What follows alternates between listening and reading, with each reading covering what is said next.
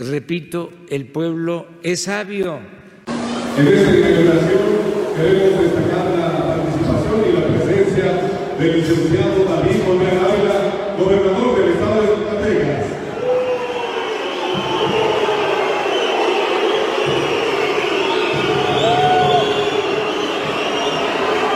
También nos acompaña la presidenta honorífica del sistema estatal DIF, la licenciada Sara Hernández Capa.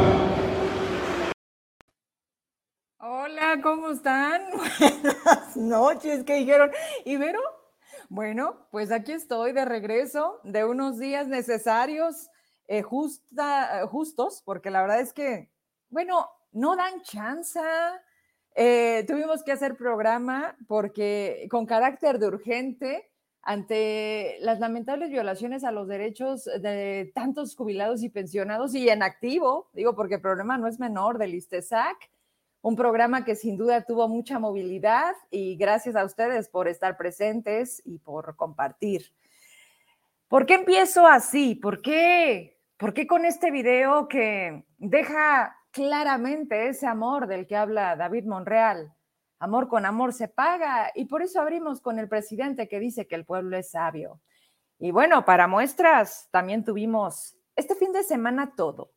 El fin de semana donde es el partido de los mineros en el Marcelino González, donde le dan esa bienvenida calurosa, que no le quedaron ganas y por eso ayer en el arranque del Festival del Folclor dijo, mejor lo veo por Facebook. Y, y pues sí, ¿no? Porque viven en una burbuja que quiero que les eh, quede claro dónde también anda el senador Ricardo. ¿Tienes el post del senador que me ayudes para leerlo con el público? Oiga, senador, regálenos de la misma o llévenos a Zac Zacatelandia o cómo se llamará ese lugar en donde ellos ven que todo está bien y que no pasa nada y que tiene números uh, por encima de cualquier otra administración y se ha logrado cosas como nunca. Las finanzas están sanas, tan sanas que espérenme. Ahorita voy con la feria de Zacatecas. Ahí está, esto lo posteaba el senador el 29 de julio a las 4 con 8 minutos y decía, me reuní con mi hermano Davis Monreal, que vino a la Ciudad de México a realizar las gestiones por Zacatecas. Sorprende cuán pronto logró mejorar rubros que parecían imposibles sanaron las finanzas antes en bancarrota, se impulsó obra pública inédita y se corrige la administración. Confiemos. De seguridad ni hablamos, ¿eh? No, no, no, espérense, espérense. O sea, vamos viendo cómo mareamos a la gente, cómo seguimos dando despensas cada vez más jodidas, porque acuérdense, hay dos tipos. Hay los que comen y tienen para pagar un restaurante de lujo, como Mario Delgado, como el senador Ricardo, como David. Y hay, pues, a los que les dan frijol con gorgojo. O despensas en donde, pues, antes hay que checar si tiene gas la gente, ¿no? Antes que darles un litro de aceite. En fin, esto es Zacatecas y quiero adelantarles desde ahora, porque sí, la vida se va a empezar a mover mucho. Lamentablemente Zacatecas no. Zacatecas está estancado. Pero nosotros tenemos que ver cómo sí y en otros estados, qué impresión es ver la movilidad, la gente, la economía, la obra pública, ahí sí para que vean. ¿Qué necesidad tendríamos de ir en contra de algo que es visible, de algo que se palpa? ¿Por qué entonces el buzón de Vero Trujillo está hasta la madre de denuncias? En todos los sentidos. De salud, de las carreteras, hubo accidentes, ya perdimos vidas porque los primeros 100 días de David iban a ser dedicados a la obra pública. Y ya va un año, bueno, no, ¿verdad? Ya van 10 meses. Agosto, septiembre, primer informe, a ver qué dicen, porque nada más se anda colgando de la que dice que también gobierna, de los programas federales y viceversa. O sea, a los eventos en donde no tiene nada que hacer esta señora, ahí está. Y en donde no tiene nada que hacer Don Davis, ahí está. Y donde deberían de estar, no está nadie. Denuncias en donde amenazan a la gente con quitar los apoyos. Y me van a decir, pero es la misma cantaleta, sí. Y el PRI también robaba más. Y el PRI también, también condicionaba. Y el PRI también, también, también todo. El punto es que entonces, ¿cuál fregada esperanza y transformación vamos a tener algún día en este país y por supuesto en estas Zacatecas? Vamos a conectar con el tema de la feria, porque empezaron a escribir, oye, pero es fake. No, no es fake. Para nuestra friega no es fake. Quiero recordarles que hay cero pesos presupuestados para la FENASA. Por la legislatura, ahorita chequé con un par de diputados y me dicen, pero lo pueden modificar, lo pueden ampliar desde la Secretaría de Finanzas. Usted se acuerda que hace una semana se nombró al comité, ¿no? O sea, el mismo gabinete. Ya sabemos los resultados. Y resulta que hay cero pesos. Pero lo más increíble son los costos, no solo del palenque, también del multiforo. El multiforo que se supone que era como el espectáculo gratis para el pueblo. A veces había los conciertos con causa y entonces se llevaba una despensa o era un kilo de ayuda porque eran para el DIF, ¿no? Hoy no.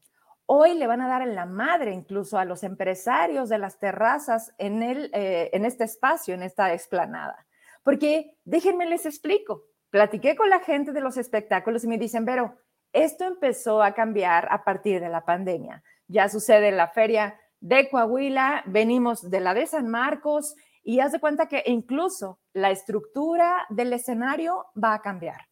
Nosotros buscamos en el Teatro del Pueblo interactuar con el público, desde la punta, donde está todo el escenario, hasta el otro extremo, que es caminar, ir saludando a la gente y, generar este ambiente de fiesta. Hoy, derivado de esta estrategia de vamos a cobrar parejo, desde 200 pesos a quien quiera estar hasta atrás o llegue al final, o hasta quien quiera pagar zona VIP, adelante, quizá una a cinco filas y habrá que ver si les van a meter mesa. Mesa que cueste de alguna manera para cuatro personas y esa zona va a ir de un color.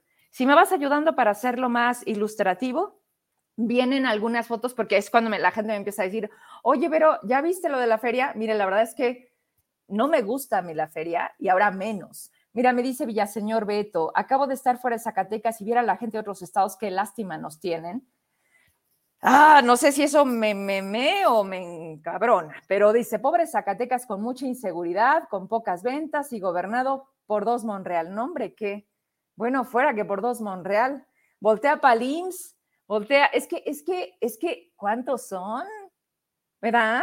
Hace también unos días tuve el gusto de saludar a Katy Monreal, platicamos un rato y pues es lo mismo que toda la gente a pesar de ser la familia. A ella también le llegan las denuncias y es su familia. Y ella también ha tratado de desmarcarse un poco, pero al final se apellidan igual. Y me decía algo que me llama la atención y le, le tuve que decir, híjoles, no coincido contigo. Me dice, Vero, es que hoy Zacatecas está gobernado por el davidismo y el veroniquismo. Y yo, ¿what? La es lo mismo. Son los Monreal. Hoy le quieren poner así se la volteé y le digo, a ver, mi Katy, ¿qué te parecería que estuviera haciendo un excelente trabajo tu tío? Y entonces hizo los Monreal, ¿verdad? Entonces sí sería el monrealismo. No morena, no morena, los Monreal. Suena a, casos de la vida real, ¿no? Como una cosita así. Y le digo, no, no coincido contigo, respeto tu opinión, pero qué pena que veo que ustedes tampoco estén haciendo nada. Y qué lamentable ver que tu papá, el senador Ricardo, pues también de alguna manera no, no coopera con estas publicaciones en donde más allá de desmarcarse y decir, híjole, puse al peor para gobernar Zacatecas, no, sigue diciendo que tenemos números inéditos, que la obra pública va chingón y que todo Zacatecas va genial. Entonces, perdimos al senador. Y David, bueno, ¿qué les digo? Desde antes ya estábamos perdidos. Hay que ubicar aquí algo. Una cosa es David Monreal, persona, sin cargos. Otra cosa es el gobernador con lo que le dio la gente, con el voto que lo puso ahí. No se equivoquen y no se equivoque, señor, porque es temporal. Y mañana, por eso, por eso cuando tienen cargo, tienen amigos, bueno, levantan una piedra y amigo, amigo, amigo. Es más, hermano. Ah, pero cuando dejan de serlo y apestan, entonces sí, ese pendejo, ese inútil. No, madre, pues es que era, ¿no? Eso es aquí y en China. Pero mientras dura el poder, mientras dura el cargo, dura el sueño. Y el sueño que tiene, por cierto, muy pesado, porque nomás no vemos que avance, que arranque, que despierte. Y pues todos alrededor lo decimos, ¿verdad? Pero poco cambia la cosa. ¿Tienes la imagen de la feria? Pásame la que quieras. Oigan, aquí anda Tello. Y no, no, tampoco la gente pide tomarse una foto. Pero él anda como si nada. Anda en Bernardes jugando golf.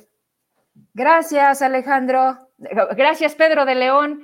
Gracias, Tello, por haber entregado el Estado. ¿Cómo te sientes? Miren, ahí está el programa donde está girando toda la información de la FENASA. Ahí vienen las fechas. Ahí está Don Chuy Lizárraga. Esta también cuesta, ¿eh? En zona diamante creo que hasta anda en 5,300 pesos. Y luego Pepe Aguilar también, miren, ahí está.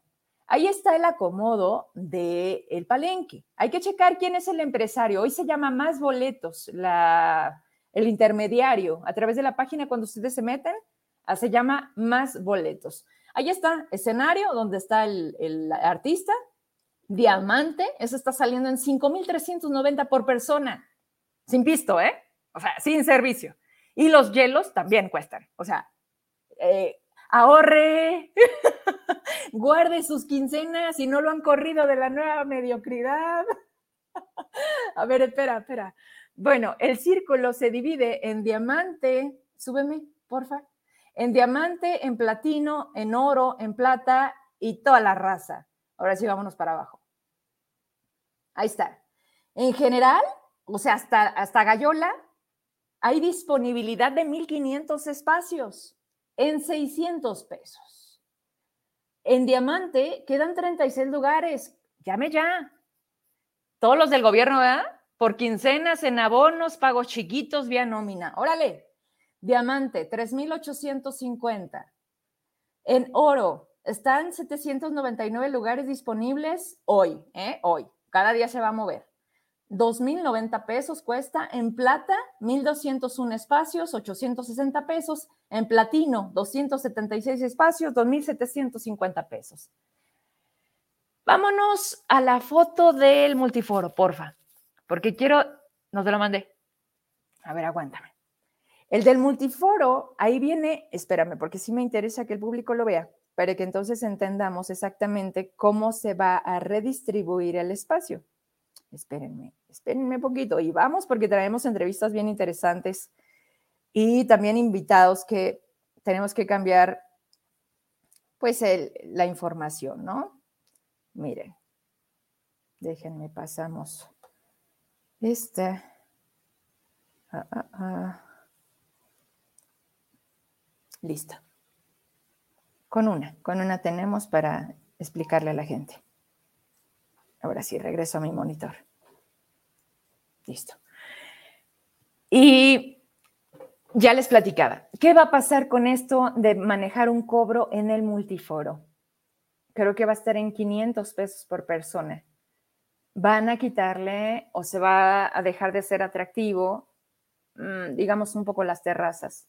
Ahí está. Julián va a estar en el multiforo. Va a estar el domingo. Súbele, please. Súbele para arriba. Domingo 18 de septiembre a las 8 de la noche. Ahorita no está disponible más información, ¿eh? pero bueno, usted vaya comprando sus boletos, aunque después lo cancelen y se haga todo el relajo como con Ricky Martin. Ya extrañan a Benjamín Medrano. el otro día estaba viendo un meme. Ay, qué bárbaros. Miren, ahí está, escenario. Abajo va a haber, allá lo está diciendo, 125 mesas. El launch va a estar a los costados, que es una zona VIP. Luego le va a seguir la zona plata, las mesas platino, una zona preferente y luego la parte general. Ahí vienen los costos. No vienen, ¿verdad? Bueno, lo que se está, ese es el problema. ante los vacíos alguien los tiene que llenar, los vacíos de información alguien llega y los llena. Se está manejando que hay costos de 500 pesos hasta 200, pero lo que veo es que no hay capacidad. Seguramente mucha gente quizá esté dispuesta a pagar esos 500 para estar en la zona, en la zona diamante, pero no va a haber suficiencia de espacio y entonces vas a tener que pagar pues quizá un platino, en fin. Muchas preguntas, sí, y pues vamos a ver cuándo sale el comité o por lo menos el, funcionario que más está brillando. Fíjense nada más a qué nivel está hoy Zacatecas, que el que más chambea es Leroy Barragán. Ay, déjenme acomodar estos gallos. Entonces, bueno, con eso quise arrancar hoy. Y eh, si cancelan un artista, los Cumbia Kings estamos disponibles. Oye, pero que paguen, porque luego hace como que pagan y luego no se reflejan las cuentas y luego tienen que andar demandando. ¿Sí te suena? Bueno, este, complicado, sin duda. Qué difícil, qué difícil se vuelve trabajar con gobiernos como el caso del, año pasado con el de Alejandro Tello, eh, dirigido por Benjamín Medrano en el patronato, que se inventaron ahí el AC y todo para tratar de, quedar, que por cierto, ¿dónde está Benjamín Medrano?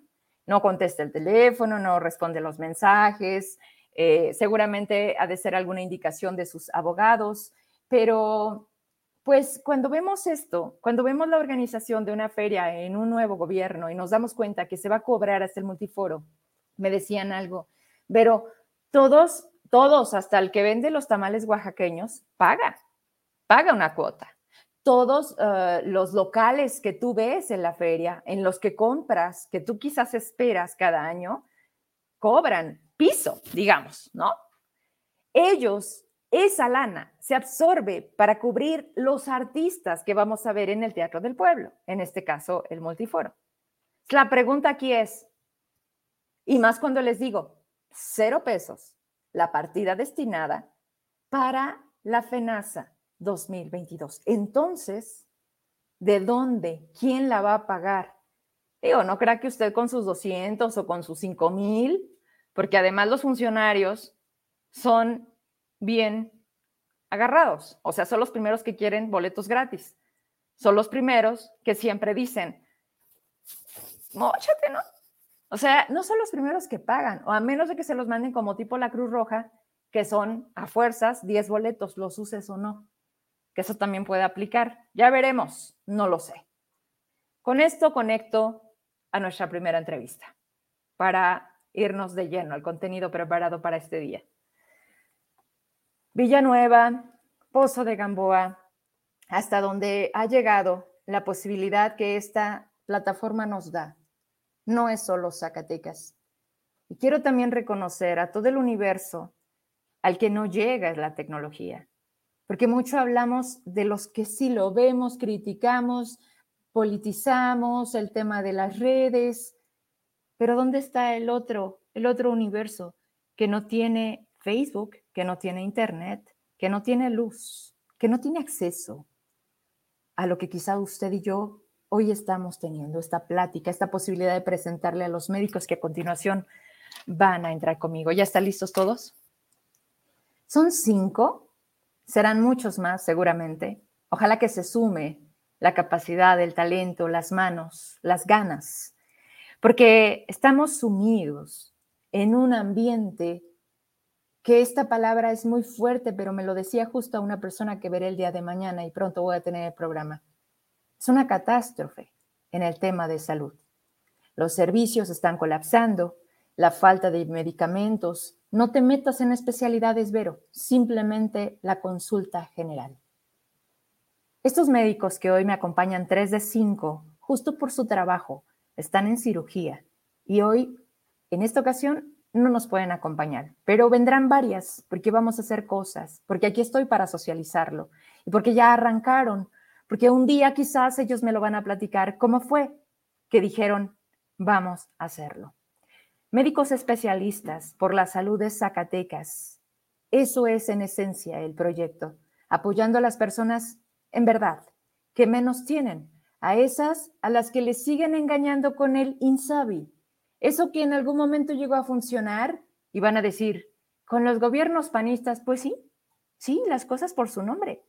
Eso fue un programa de Felipe Calderón que apoyó a mucha gente, a otra quizá no, pero hoy Insabi no sirve para nada. Nadie sabemos realmente cómo miden, cómo tienen esta capacidad de decir cuántos jóvenes están construyendo el futuro de México. Por decir algo, un aeropuerto que no sirve, que no acaba de arrancar, una refinería que nunca va a refinar nada. Y la verdad es que luego se enojan, pero pues es su problema, no mío. Doctor Ernesto Torres, urólogo, doctor Salvador López Rubio, oftalmólogo, y el doctor Sandor Jacob del Real Romo, de cirugía avanzada. Están hoy conmigo aquí. Gracias, gracias por acompañarme. Qué gusto. ¿Cómo están? Muy bien, muchas gracias. muchas gracias por tenernos en tu espacio. Muy buenas noches. Gracias. Buenas noches, Vero. Muchas gracias por invitarnos. Doctor Salvador, como que te conozco. Ya habías estado conmigo en el programa, ¿verdad que sí? Sí, sí, sí, ya hace poco cuando, hace como mm, casi un año, en el programa que organizamos por parte del Colegio de Oftalmología de Zacatecas para detección de retinopatía. Exacto. Sí, todavía tengo buena memoria, Doc. Cuando vi tu foto dije, el doctor Salvador ya le entendió. ¿Cómo estás, doctor Ernesto? Qué gusto conocerte. Hola, buenas noches, Verónica. Un gusto también conocerte y eh, agradecerte que nos invites aquí un ratito a platicar sobre lo que estamos haciendo. Bien interesante. Voy a nombrar a los dos compañeros que aunque estén ausentes, es necesario que sepan su nombre y yo espero en algún momento tenerlos a los cinco o quizás hacer ya un trabajo más eh, de sitio con ustedes. Es el doctor Juan Manuel Cortés y el doctor David, eh, ¿me ayudan? ¿Es Ramos? Ramos. Ramos. Ellos dos son cardiólogos y en este momento están teniendo intervenciones, así que yo sé que cuando terminemos o ustedes terminen van a ver la transmisión, les mandamos un saludo, que hayan tenido éxito y bueno, nada, nada que no podamos dimensionar lo que ustedes tienen en sus manos. Pero quiero que uno de ustedes me diga, ¿cuándo fue que se lograron poner de acuerdo y dijeron, tenemos que hacer algo? ¿O qué detonó lo que ustedes decidieron llevar más allá? ¿Quién empieza? Adelante, Sandor. Bueno, mira, básicamente Básicamente, Vero, este, este, este proyecto inició hace ya desde antes de la pandemia. Este, de los primeros que, que, fue a hacer algunas visitas fue el doctor Juan Manuel Cortés a, a distintos este, sectores alejados de aquí de la, de, la capital y de ahí se fue, se fue incluyendo otro, otra fecha, pero luego sucedió lo de la pandemia y fue, fue que se imposibilitó volver a hacer otra, otra jornada de, este, de, este, de esta índole. Eh, y bueno, pues ahora eh, concordamos que eh, era mejor mediante distintas asociaciones atraer a la gente a, a, un solo punto donde estuviéramos todos y que de ahí se impartiera más, más este, o que tuviera inclusive mayor impacto para las personas que asisten. Doctor Salvador, ¿esto ya arrancó o las fotos que, me pudieron enviar era la inauguración de una torre médica? Porque ustedes atienden en Nápoles, ¿estoy bien? Somos, en realidad somos un grupo que atiende en diferentes instituciones, en diferentes hospitales. Okay. Ahorita la, la, sede para atender en esta, digamos que la, la campaña la, la, hicimos el día de ayer.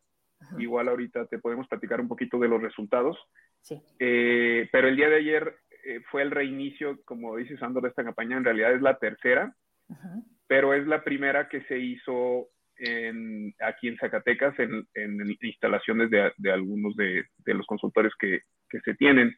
Las primeras dos, eh, Juan Manuel y Sandor, fueron a, a diferentes municipios, pero ahorita por cuestiones de logística y por cuestiones de una atención más completa, en el sentido de equipos, aparatos, ultrasonido, todo, todo lo que se necesita para dar una atención completa al, al, paciente. Igual también eso ahorita sería conveniente em, tocar eh, ese, ese sentido de que ahorita nosotros eh, atrajimos a los pacientes a las instalaciones eh, de la clínica Nápoles porque ahí pues se tiene todo lo necesario para una consulta completa o una valoración completa. Entonces, pero bueno, en realidad estamos en varios hospitales, solo que en esta ocasión ahí fue la campaña.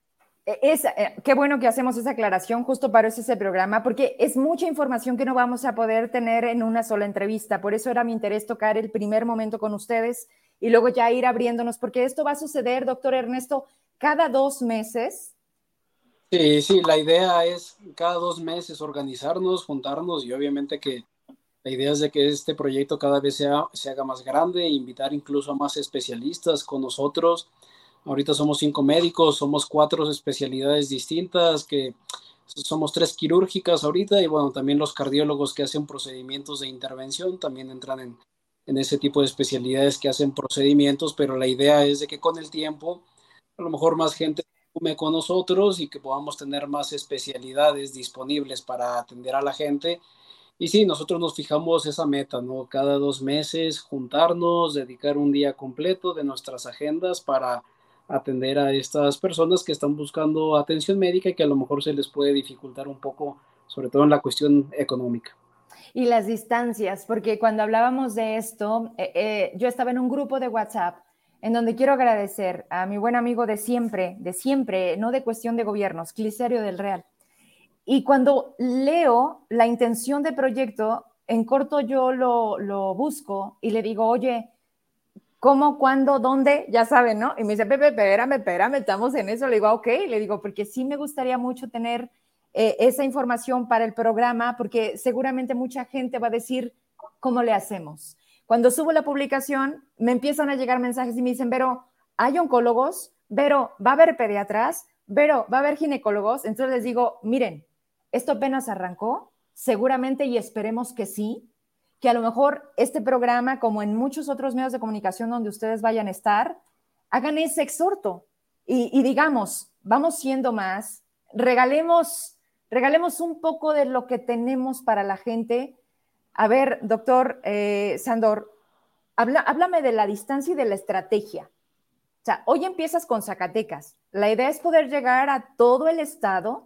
¿Cómo le vamos a hacer? Dijo Salvador algo bien interesante no puedes llevarte el aparato del cardiólogo, ¿no? Porque puede haber ahí un problema. No puedes llevar a lo mejor el equipamiento que requieres para dar atención médica. Entonces vamos a hacer que todos vengan o cómo podemos hacerlo.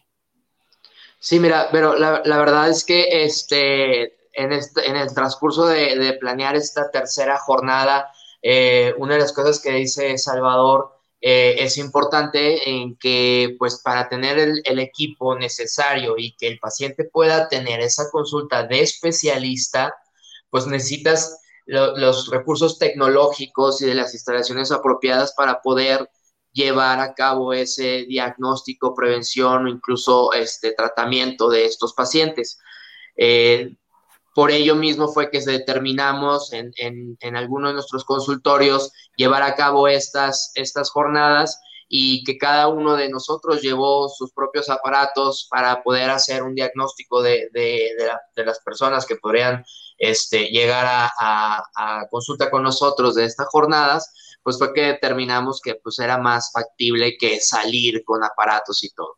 Lo ideal sí es una de las cuestiones, uno de, los planteamientos que se tiene para este proyecto es que pues existiera ayuda para poder trasladar en determinado momento ciertos pacientes para poder llevar a cabo estas consultas de especialista. Habíamos pensado en hacer el tema de los municipios. Lamentablemente, lo primero que buscan es, ¿de qué partido son? Y él los está mandando. O sea, es difícil entender que viene de la sociedad para la sociedad lamentablemente siempre nos ponen sellos. Entonces yo por ahí lo vi inviable. Sin embargo, está la iniciativa privada.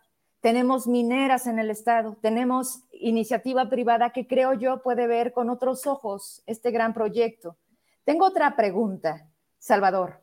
¿Cómo le hacemos? ¿Me das la consulta? Sé, gracias a ti y a esta generosidad que están teniendo, lo que hoy tengo, pero los medicamentos no están. ¿Cómo le vamos a hacer con esa otra parte? Sí, pero mira, ahí hay varias opciones. Este, lo primero, o al menos en la especialidad que, yo tengo, eh, que es una especialidad médico-quirúrgica, algunas cosas se tratan con medicamento, algunas cosas se tratan con cirugía. Eh, en cuanto a los medicamentos, pues nosotros tenemos la posibilidad de, gestionar directamente con, los laboratorios eh, algunas muestras médicas o algunos medicamentos originales que, se les va a obsequiar a los pacientes. No, no se va a poder toda la gama de medicamentos, pero, pero sí gran parte, ¿no? Al menos para las enfermedades más comunes. Entonces, en ese sentido, eh, digamos que, nosotros también podríamos apoyar un poco en la parte de los medicamentos por medio de los laboratorios. Realmente los laboratorios están abiertos a estas, estas campañas, solo es la cuestión de gestionarlo. Y en cuanto a la cuestión quirúrgica, eh, pues sí, sí, definitivamente es una, es una situación. Eh, sabemos que hay varios medios públicos y privados por, por medio de los cuales se pudiera obtener algún apoyo. Como le comentaba ayer a, un par de, señoras que revisé que requerían un tratamiento quirúrgico, dije, bueno, lo importante ahorita es que ya tiene un diagnóstico, se les hace un informe médico eh, oficial, un informe médico con membretado, con nuestra cédula, donde se menciona el tipo de cirugía que requiere y por medio del comité organizador, donde Sandor este, está participando activamente, eh, trataremos de gestionar por cualquier medio, este, pues el apoyo al menos a alguno de los pacientes que requieren tratamiento quirúrgico. Em, estamos en eso. Lo importante pues es que se diagnostica, se detecta. Y otra cosa importante es que también se pueden detectar enfermedades que potencialmente pueden causar eh, discapacidad visual, de mi caso, o una discapacidad importante a largo plazo. Entonces, bueno, al menos el paciente se queda con la idea de que tiene algo delicado, tiene algo que requiere tratamiento, se le inicia su tratamiento y también muchos pacientes de estos tienen algún servicio de salud donde posteriormente pueden acudir, pero ya no se van a esperar a que, pues, a que avance más el problema. Entonces, sí, a pesar de que ahorita estamos en la parte de la consulta, yo creo que esto impacta positivamente. Es un proceso, pero desde los primeros pacientes que vimos el día de ayer, que fueron casi 40, pues yo, creo que sí causa un impacto y un beneficio. Claro, definitivo. Oigan, hay un comentario que yo creo que si queremos tener claridad en, lo que sucede hay que atender la gente, ¿no? Nos dice Matilda, ¿por qué no disponer de un domicilio que pudiera concentrar medicamentos que las familias ya no utilizan sin caducar y que en su caso pudieran servir a pacientes? Déjenme les digo que a mí me pasa, ahorita vamos contigo, doctor, claro que sí. Eh, me pasa mucho, yo tengo bebés relativamente pequeñas. El otro día me di una vuelta por el cajón de las medicinas, porque gracias a Dios tienen una etapa en donde se enferman cada 15 días. Y no me van a dejar mentir los pediatras, me dicen, ¿la tienes en la guardería? Es como la pregunta clave, ¿no? De sí, es normal. Entonces tenía un montón de medicinas que le digo a mi esposo, mira esto, o sea, al final se traduce en, en que la usas una, dos veces y la guardas en el cajón y se echa a perder. ¿por qué no generar una estrategia? Que vamos contigo, doctor, porque creo que ya tienen ese punto para ir ahorita con el doctor Ernesto. Sandor, sobre esto. Es, es una parte del proyecto también que se tiene, recabar mediante las este, dependencias eh, correspondientes para capturar este, estos medicamentos, que ya dejan de utilizar algunos pacientes o dejan e, ese tratamiento y pasan a otro, y ese medicamento en vez de que se eche a perder o que se caduque, pues poderlo disponer para otros pacientes como, como estos que estamos utilizando para las jornadas. Buenísimo. Doctor Ernesto, hay otra vía que nos ha faltado ser más exigentes. El derecho a la salud está garantizado en la Constitución e incluso la prioridad cuando sucede en niños que no tan niños. Te lo comento porque no, no soy abogada, pero hemos tenido que entrar a un terreno en el que te das cuenta que nos falta ser claros, en donde nos dicen, pero no hay vacunas, pero tampoco te dicen a veces el trato, las formas. Y pareciera que el título del IMSS es, es como esta de que te hacen el favor, de que no te tratan bien, y no lo generalizo pero lamentablemente tienen como ese sinónimo, ¿no? O sea, piensas en IMSS y dices, hoy, horas, hay el año que entra, ya cuando te moriste, en fin, a lo que voy es, hay amparos, está la vía legal para que entonces o sí o sí te den el medicamento. Y cuando estamos hablando de especialidades más, traigo ahorita, por ejemplo, varios casos con niños con cáncer. Ahorita que decía con el doctor Salvador, bueno, y si no tenemos el medicamento, ¿por qué no hacer alianzas con también la parte legal, no sé si también, doctor, ya lo tienen, quiero pensar que habrá abogados que se puedan sumar a este gran proyecto para tener esa vía en la que, oye, ¿sabes qué? No me quieren dar el medicamento, porque es inmediato, porque no pueden pasar más de 24 horas sin que la instancia de salud deba responder al medicamento que está faltando.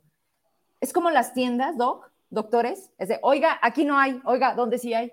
Ah, pues en Coahuila, en Coahuila, ah, tráiganlo de Coahuila, ¿no? Entonces, Ernesto Torres, doctor. Sí, sí es, bien complicado ese tema. es muy complicado, obviamente que eh, creo que es un problema ya de muchos países en el que eh, se dejan caducar medicamentos, de repente en Baja California se caducan millones de medicamentos y acá en Zacatecas no hay. Aquí tenemos algunos que ocupan en otro lado y aquí también se caducan. Entonces, sí, se batalla un poco con los medicamentos, sobre todo con los medicamentos oncológicos. Yo que trabajo con cáncer de próstata, cáncer de vejiga, cáncer de riñón, y hay temporadas en las que se batalla muchísimo para conseguir el medicamento. Yo también que trabajo en el sector salud, a veces pues eh, el paciente es al que le toca cubrir ese gasto, porque si el hospital no pues el paciente es difícil que se vaya a esperar con un diagnóstico de un cáncer a que llegue por parte del hospital. Obviamente que sí se pueden amparar, pueden meter eh, trámites legales, pero de eso a que se resuelva yo creo que puede pasar muchísimo tiempo o pues el paciente se desespera y prefiere por su cuenta ir a buscar eh, el medicamento. Nosotros sí tenemos el apoyo, pero eh, es el apoyo mínimo en comparación a todo lo que se necesita. Algunas casas comerciales nos apoyan con algunos medicamentos, podemos a lo mejor cubrirles un mes de tratamiento, pero realmente un mes en comparación a todo lo que va a necesitar, pues a Exacto. Entonces, pues nosotros como tal en este tipo de jornadas aún no tenemos un, eh, una fuerza legal que apoye a estos pacientes. Prácticamente lo que nosotros estamos haciendo es, pues en lo que podemos, nuestro granito de arena es, a ver, ven, vamos a valorarte, vamos a revisar eh, qué es lo que tienes, hacemos nuestros estudios, nuestra valoración propia y ya vemos qué alternativas se pueden eh, formar en base a lo que ya juntamos.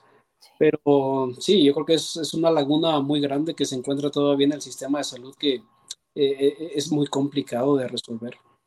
Esta pregunta es para los tres, es concreta y la respuesta también me gustaría que fuera corta. ¿Cómo está Zacatecas?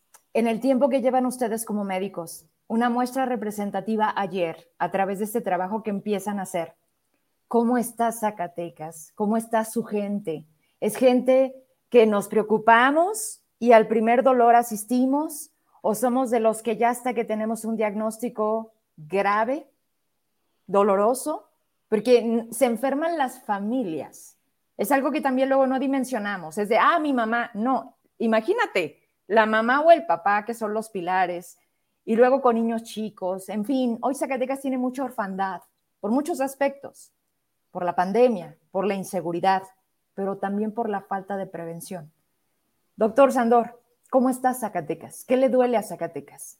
Mira, pero esta es una de las partes que yo más uh, enfoco mi consulta en la prevención, sobre todo yo que me dedico a cirugía abdominal y, y veo muchos pacientes que tienen situaciones con vesícula, apéndice, hernias, reflujo, yato, este, estas, estas cuestiones muchas veces se pueden prevenir de complicaciones eh, fatales o que conlleven una recuperación o un gasto eh, muy grande. Sí, el tema de hacer una cirugía, por ejemplo, de vesícula ambulatoria electiva y no esperar a que se reviente y, se complique con una pancreatitis o con otras cuestiones, otra, de otra índole respecto de la vesícula, pues finalmente eh, se pone en contexto al paciente que le va a ir más caro, ¿no? No solo en costos, sino en tiempo hospitalario, sino en recuperación. Entonces, una de las partes que a mí me gusta más enfocar es poner ese, eso, esas cartas sobre la mesa de prevenir es, es mejor, ¿no? Entonces, este, muchos ya tienen esas cuestiones y me ha tocado también pacientes que que sí se esperan y regresan y doctor, pues ya, ahora sí vengo urgente, con urgencia. Ahora sí me duele. Ahora sí me duele. ok, doc. Doctor Salvador, en tu caso, es que cada especialidad es tan particular. Pero en el caso tuyo, en el caso tuyo, ¿cómo recibes a los zacatecanos y el día de ayer cómo palpaste a la gente? Sí, sí, definitivamente la medicina preventiva va a ser en todos los sentidos, este, económico, eh, en pronóstico, eh, para el paciente mucho mejor que, que, ver el paciente ya cuando está eh, pues con una enfermedad avanzada o incluso no tan avanzada. sin embargo, pues sí, sí, sí hace falta cultura de, de, prevención, no, no solo en Zacatecas, creo que es algo general en México y probablemente en Latinoamérica, este punto de, de tratar de seguir, de hecho hay lineamientos, ¿no? De, de, cada enfermedad, de cada especialidad, de cada órgano, de cuándo debes de tener tu, primera evaluación oftalmológica, incluso este, recién nacidos, eh, escolares, escolares y total, ahí, ahí nos vamos, ¿no? Y la verdad es que eh, pues no lo vemos mucho, honestamente no lo vemos mucho, ni, ni en la consulta que, que hacemos, este, ni, en, ni en las campañas. Realmente los pacientes que, que, vienen a consulta o que van a las campañas, pues son pacientes enfermos. Eh, pero sí es un punto importante, definitivamente. Creo, creo que nos, nos ahorraría, entre comillas, mucho trabajo a, a todos, habiendo un poco más de cultura pre de prevención. Eh, pero es otro punto a, a, tratar en estas campañas, pero y es otro ángulo en el que nos podemos enfocar. Incluso hay la medicina preventiva, incluso es mucho más rápido, se puede ver mucho más gente porque haces detección y, tiene o no tiene, ¿no? Y vas avanzando más rápido. Pero bueno, este, me, me, parece muy buena tu pregunta y, y definitivamente lo vamos a, a analizar para las, las futuras campañas. Yo creo que eh, el dato, Ernesto, doctor, eh, sería cuánto nos cuesta la salud en México. Luego somos muy de numeritis, ¿no crees? Luego las noticias, las cabezas de los periódicos, todavía hay gente que lee periódicos, digo, las redes vinieron a mover toda la manera de informarnos, pero siguen estando y no van a desaparecer, difícil lo veo, pero, pero somos de números y a veces los números nos impactan, aunque no tenga nombre y apellido. En el caso tuyo, eh, estamos hablando mayormente de, o totalmente, de hombres. O sea, tú tienes el segmento. Los hombres van, doctor, porque yo veo que se aguantan mucho y que son todavía, todavía puedo, o estoy mal. Sí, digo, yo, yo veo, yo creo que un 70% hombres, un 30% mujeres, aunque ayer creo que me topé con la sorpresa que en la jornada vi más mujeres que hombres. Oh. Las mujeres también tienen muchos problemas urológicos, las mujeres pues también tienen riñones, tienen vejiga, tienen un sistema urinario, pueden tener problemas de incontinencia, eh, prolapsos de órganos pélvicos, como los casos que vimos el día de, ayer. Eh, pero sí, obviamente que yo creo que lo más típico, con lo que más a veces batallamos nosotros, es la cultura de prevención. que veo cáncer de próstata, que entre el cáncer de pulmón y el cáncer de próstata son los cánceres que más matan mexicanos al año. Y el cáncer de próstata es algo muy fácil de diagnosticar, muy fácil de tratar. El cáncer de próstata es completamente curable siempre y cuando se diagnostique a tiempo. El problema es ese, o sea, agarrar a un paciente a tiempo y generalmente el hombre eh, se resiste, se resiste un poco. Todavía encontramos mucha resistencia en los zacatecanos en acercarse al urólogo porque, pues bueno, hay muchos tabús, hay muchos mitos y entonces a veces se convierte eso en miedo y la verdad es de que hace que el paciente no se acerque, sino hasta que ya el caso ya está complicado, ya está avanzado. Eso es lo que sí yo he palpado en la población, que, como dice el doctor Salvador, pues no solo es exclusivo de Zacatecas, es exclusivo de, de México y de Latinoamérica, ¿verdad? Entonces sí, se ve a lo mejor una población zacatecana que eh, a lo mejor no tiene una cultura de la prevención. También creo que eh, se puede palpar cierta desconfianza a veces del mismo sistema de salud. Muchas veces yo escucho al paciente que dice, no, pues que para qué voy si me van a dar una cita en cinco o seis meses. Hoy si el doctor eh, llego y me ve en cinco minutos y a lo mejor no saque nada. Obviamente que sí es un sistema de salud que está un poco colapsado, es difícil a veces Seguro Social atender 35 pacientes en un solo turno. Entonces, no, a veces también sí, entre el colapso que hay del sistema de salud y la desconfianza que hay por parte del paciente y la falta de cultura de prevención, bueno, eso culmina en, en, esto que vemos, ¿no? De repente ya vemos casos muy complicados, casos muy avanzados, que a veces ya es mucho más complicado y sobre todo más caro de tratar. Obviamente que la parte económica obviamente influye muchísimo. Si hubiera sido una cultura de prevención, hubiera sido algo mucho más barato a cuando ya llega un caso ya más avanzado, más complicado, en el que los gastos pueden ser catastróficos. Hay un punto central en todas las especialidades, porque creo que es parte de lo que ustedes, como todas las profesiones, prometemos. Es la ética. Cuando llegan a mí muchas denuncias, me dicen, entonces todo tiene que ser así, ¿verdad? Entonces tenemos que mandártelas a ti o a los medios para que se hagan públicos y se pongan a trabajar. ¿Por qué? Un tema de embarazo en Villanueva, llega a mi programa, lo pongo en mis redes, tengo comunicación de la delegada del IMSS y me dicen, atendemos el caso. Mi responsabilidad es dar seguimiento y decir, están atendiendo. Pero ¿saben qué, qué, qué dio, qué detonó ese comentario mío? Justo lo que les platico. Pero no es ético. ¿Por qué le tienes que decir qué tienen que hacer? O sea, si cada pieza de este engrane llamado México, llamado sistema, llamado sociedad, funcionara, no tendríamos que estar, a lo mejor, ¿a qué voy? Es que ustedes no se la van a acabar. Y lo digo en el sentido de mucho respeto, Sandor, Salvador, Ernesto. ¿Cuántas, vamos cerrando la entrevista, porque tengo muchas preguntas y este, tienen muchos comentarios de la gente. ¿Cuántas personas van a estar atendiendo por especialidad cada dos meses? Doctor Sandor. Perdón. Eh, tenemos contemplado eh, aproximadamente entre 10 y 15 consultas por médico para poder tener evidentemente el tiempo suficiente para darle la calidad al paciente que requiere. Bien. Va a ser un día o el último fin de cada mes ustedes, Salvador, ¿cómo han dispuesto que sea? Para que nos quede claro, para que incluso yo pueda decirles, oiga, no se le olvide, este fin de semana tenemos consultas. Hay una fecha que ustedes digan, el último fin, pero ¿cómo vamos a hacer? Ahorita nosotros tenemos proyectado que sea el último domingo cada dos meses. O sea, acaba de ser el de julio, tocaría en septiembre, septiembre. si no me equivoco, Sandra. ¿Cómo se registra la gente, doctor Ernesto? ¿Cómo si nos están viendo ahorita en el programa y quieren ver al doctor Salvador o al doctor Ernesto, cómo le va a hacer la gente? ¿Cómo se registra? Sí, generalmente ahorita los pacientes que hemos visto eh, ha sido mediante contacto de algunas fundaciones, Caritas ha sido alguna, eh, algún dispensario franciscano ha sido otro contacto. Eh, hay varios contactos que nos han enviado pacientes, pero pues si a alguien le interesa, y pues bueno, yo creo que parte de la intención esta es de que medios yo, Verótica, pues nos ayuden también a captar pacientes y si hay alguien interesado, pues bueno, que nos puedan escribir por aquí mismo, ¿no? Pues, adelante.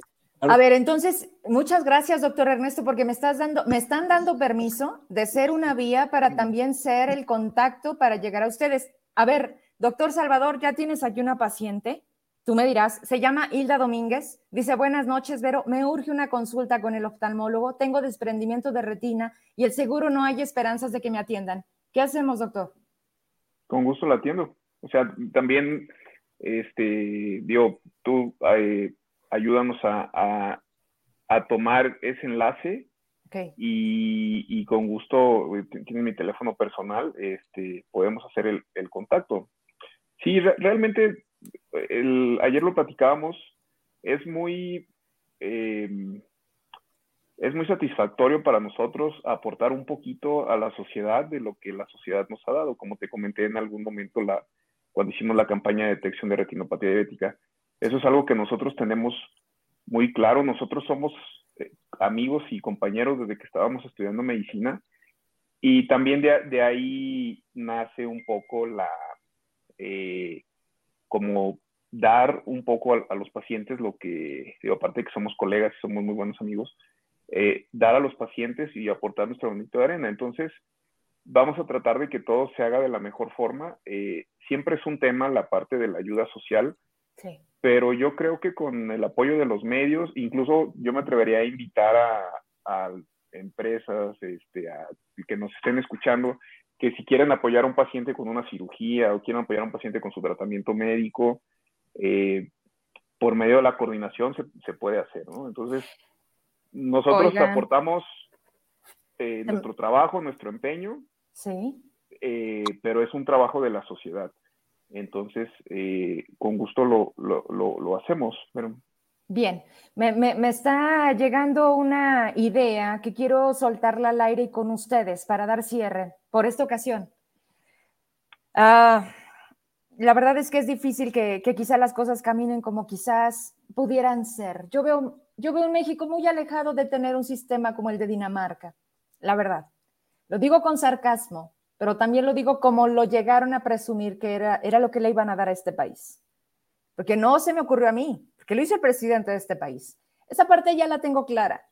O sea, la política en su lugar, la sociedad desde nosotros.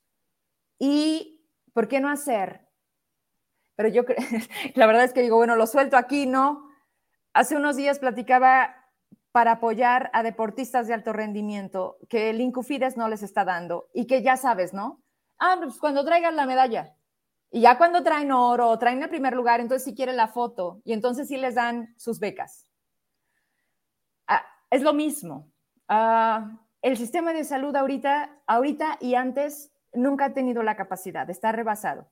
Hoy ustedes no van a tener la capacidad, ni el tiempo, ni la energía, porque van a seguir con su vida normal, dando consultas, atendiendo a sus pacientes desde donde estén, y van a regalar un día a Zacatecas Ojalá para todas las personas que nos están viendo, que siempre se suman, a muchos empresarios, ojalá hagamos un grupo que se llame Amigos de Zacatecas y juntemos desde 100, 200, 300 pesos que nos den el anonimato. O sea, no se trata de protagonismo, no se trata de, ah, Vero aportó, no, se trata de, tenemos una bolsa y esa bolsa nos va a dar para tantas cirugías. ¿A qué voy? Lo de ustedes es gratuito pero los insumos no nos los va a dar la farmacia, ¿verdad que no? Entonces, requerimos apoyo. Ustedes ponen el talento, las manos. La verdad es que mis respetos para lo que hacen. Ustedes no venden calcetas, ustedes salvan vidas. Y con eso cierro. Doctor Sandor, ideas muchas, ganas también. A lo mejor no me conoces, a lo mejor ninguno de ustedes me conoce en realidad. Bueno, Cliserio sí. Y ya es ganancia, porque sabe que cuando me comprometo cumplo muchas cosas por hacer. ¿Con qué te despides? Espero pronto verlos. Ya tengo el teléfono de todos. Si ustedes me permiten serlo, con mucho gusto, entonces hacemos llegar y que me digan, Vero, ya se llenó este bimestre.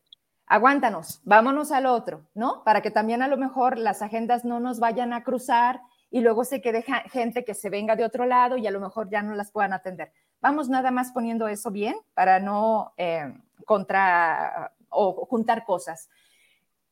Gracias, doctor. Gracias, doctores. A quienes no pudieron estar, también les agradecemos que hayan decidido hacer esto. ¿Con qué se despide, doctor eh, Sandor? Todos bien jóvenes, luego también se me hace raro porque los veo muy jóvenes, pero ¿con qué te despides por ahora, doc? Así nos dicen este, cuando vamos a operar. Usted va a operar si está bien niño. Este, pues me despido con, con agradecerte el espacio para poder difundir este proyecto que, que como dice Salvador, desde, amigos de la, de la, carrera ahí en Carnes Asadas se mencionaba, este, y ahí, este, pues fue saliendo y surgiendo la, la necesidad de, de, querer aportar algo a, a nuestro Zacatecas, a, a nuestra sociedad, y pues a que se sumen más, más médicos este, que quieran participar, eh, sectores de la sociedad que quieran participar y que quieran abonar a esta causa, todos están invitados y cualquier este, ayuda suma para, para bien de todos. Muchas gracias por haber estado aquí y gracias por lo que están haciendo. Doctor Salvador, ¿con qué te despides por ahora? Pues yo, me despido principalmente, eh, como comenta Sandor, invitando a todos los que pueden ayudar eh, en todos los sentidos, ¿no? Este, desde pues organización, gente que, que difunda esta, esta información. Y, y, pues bueno, algo que, que me gustaría recalcar o, decirte es que nosotros lo, lo, hacemos con la mejor intención. Esperemos que, que muchos pacientes se vean beneficiados. Eh, la mayoría de los que podamos atender, de verdad vamos a dar el, el 100% en estas campañas y, y buscamos un beneficio para, para, para la, para la población, para la sociedad. Gracias, gusto en verte, doctor, como siempre. Igualmente. Doctor Ernesto, ¿con qué te despides? Pues nada, contentos, estamos muy contentos. La verdad, ayer que, que hicimos esta jornada salimos con, orgullo, muy contentos. Esperamos que podamos ayudar cada vez a más gente. Obviamente que este es nuestro granito de arena. Eh, los trabajos o las necesidades son inmensas, titánicos que se requieren. Pero bueno, empezamos ya con lo, primero, ¿verdad? Ya tenemos la iniciativa, tenemos las ganas, la energía, los especialistas. Esperemos que con el tiempo mm, se puedan sumar ya sea más instituciones privadas o públicas que puedan apoyar a algunos de nuestros pacientes y pues bueno, poder apoyar a nuestros zacatecanos, ¿no? Pues enorme granote, dicen acá, este, médicos que viven para servir, les escribe el doctor Héctor Soria, les escriben también muchos médicos y me da mucho gusto ver que la gente también empieza a reaccionar y dicen, yo coopero, digan dónde, digan cómo. Nada más dicen que si nos organizamos, todos comemos, ¿no? Así que que esté mejor Zacatecas, gracias, qué gusto eh, tenerlos. Oigan, eh, con esto me despido, traigo un par de fotografías de lo de ayer, entonces ayer, ¿cuánta gente atendieron? 40. 40, con todas las especialidades. Sí. Bien. Bueno, pues gracias. Los dejo por ahora. Estamos pendientes y gracias por haber estado aquí. Muchas gracias, gracias A ustedes, bye. Te mandé una fotito y me voy a la siguiente entrevista. Me están preguntando. Sí, claro que sí. Yo aquí no tengo prisa. Ahorita nos vamos con el tiempo que también merece eh, la siguiente información. Es una fotografía de cómo se iba teniendo, esto fue en, la clínica en Nápoles. Y, bueno, hay una pregunta que me están diciendo, pero, pero ¿dónde? Miren, ahí va haciendo el registro, todo en orden. Y luego hay la fotografía de la publicación. Este, esa no sé si la tienes, donde salen todos los médicos, la que utilizaste para la publicación. Esa fotografía es donde, pues, quiero que los vean y que no se les olvide, porque definitivamente... Ah, hay que ser agradecidos. Y, quizá coincidieron en la escuela, hoy son especialistas en diferentes cosas, pero se vuelven a juntar y deciden dedicar un día. Allí los tienen. Ese es el reconocimiento para todos.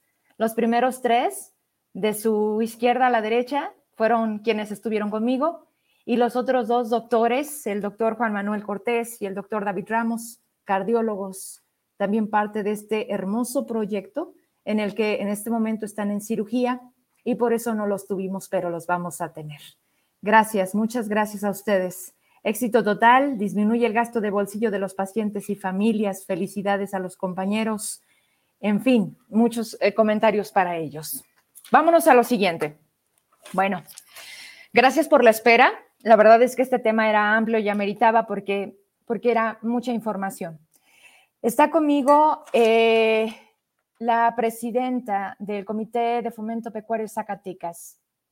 Hace 15 días yo me despedía del programa previo a salir estos días de descanso y me llegaba una carta, me decían, pero puedes, puedes hacerlo público. Nos deben tres quincenas, en ese momento tres quincenas, ya se juntó otra, ya serían dos meses. En este comité yo no lo ubicaba, es de ese campo, junto con SADER, y eh, no me dieron más datos. Yo, yo compartí en mis redes tal cual la carta que me enviaban. El problema es más grande, no solamente es de salarios, es la inacción, es la falta de operación, es que está detenido y que Zacatecas está en riesgo de perder muchas cosas, muchos permisos, muchas nomenclaturas, muchas situaciones que se han venido trabajando y que prácticamente no digo que estuvieran a la perfección, pero hoy están muy mal. Por falta de conocimiento, por omisiones. ¿Por qué? Por eso vamos a platicar con ella y le agradezco que esté aquí conmigo. ¿Cómo estás? Buenas noches. Eh, eres líder. Encontré una nota del Universal Nacional. La leí con mucha atención. Qué interesante nota tuvieron de ti. ¿Cómo le va Elba Oralia Padilla? Qué gusto. Gracias, Verónica. Bien, gracias. A tus órdenes. Gracias. Bueno, primero que nada, me gustaría conocer eh, cómo opera este comité. Sé que es a través de una AC, eh, para poder ir entendiendo en contexto el origen del problema y todo lo que se ha venido dando. La escucho. Sí, Verónica, gracias. Este comité opera con recursos federales y estatales. Un 91% son recursos federales, el 9% son recursos este, estatales que se obtienen a través de la tesorería de la federación por conducto de Senacica. Ellos le depositan al comité y el comité se encarga de llevar los programas de trabajo para llevar a cabo las campañas, las campañas o sanitarias que tan importantes son para la ganadería del Estado, Verónica.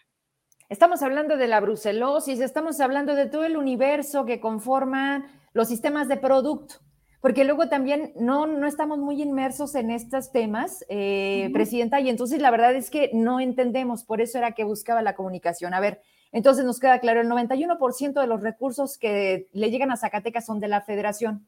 Para sanidad.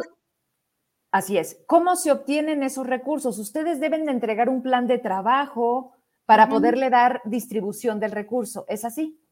Sí, este, desde el año pasado se hizo un programa de trabajo, los cuales están avalados y están este, certificados por Senacica y por las instituciones correspondientes para cada una de las campañas.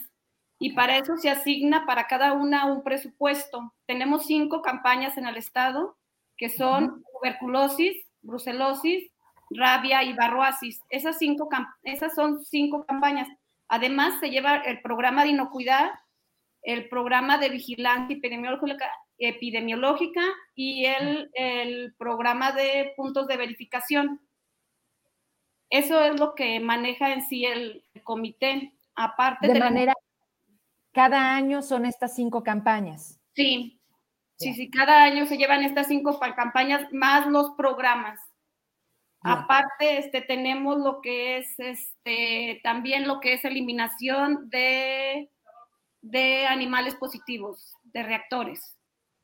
A ver, el, el, cargo que usted tiene hoy al frente del comité es cada qué, cada que hay cambio en, esa, en ese comité. ¿Usted es hoy presidenta cuánto tiempo? Tres años. ¿Cuánto tiempo tiene? Tres años. Sí, pero... tres años, completé mi ciclo. Ah, está por terminar. Yo terminé mi ciclo, por eso hice una convocatoria para una asamblea extraordinaria donde se volviera a haber una elección a la presidencia. Ok. ¿Este proceso cuándo deberá ser? ¿Este cambio de, de presidencia? Este cambio debió haber sido en mayo. Yo convoqué para que fuera en mayo. El 6 de mayo exactamente fue cuando se llevó a cabo la asamblea. ¿Y no ha sucedido? Sí, nosotros convocamos ese día, este, llegó el personal, llegaron las personas a las que se convocaron, este, estaba Sader ahí para auxiliarme pidiendo que cada uno de ellos este, demostrara su, personalidad jurídica.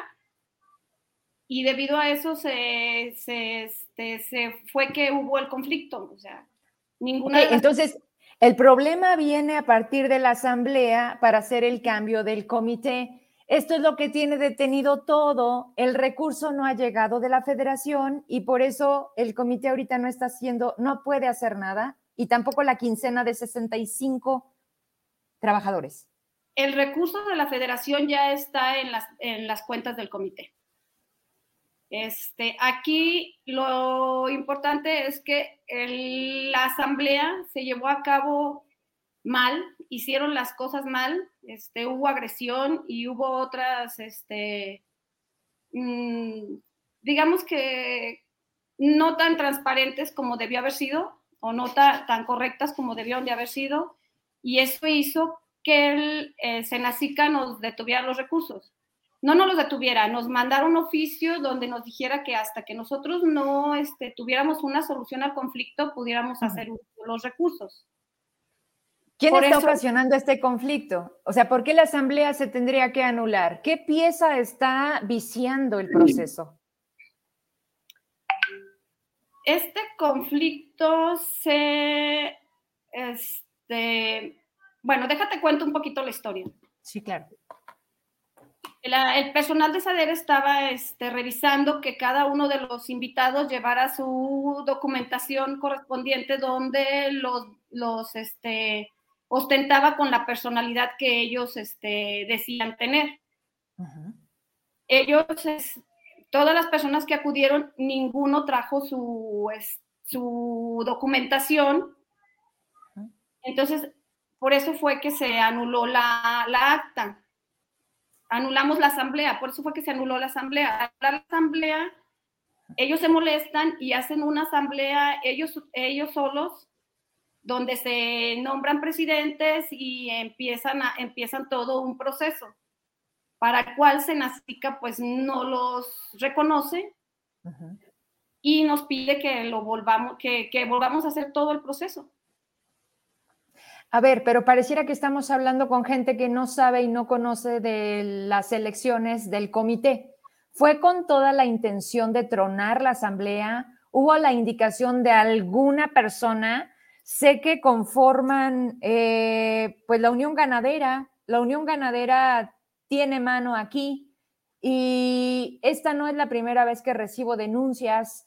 Hace unos meses me llegó cuando tomaron campo por la falta de guías barridos, justo porque no se les reconoce al municipio de Pinos, García de la Cadena, por decirte algo.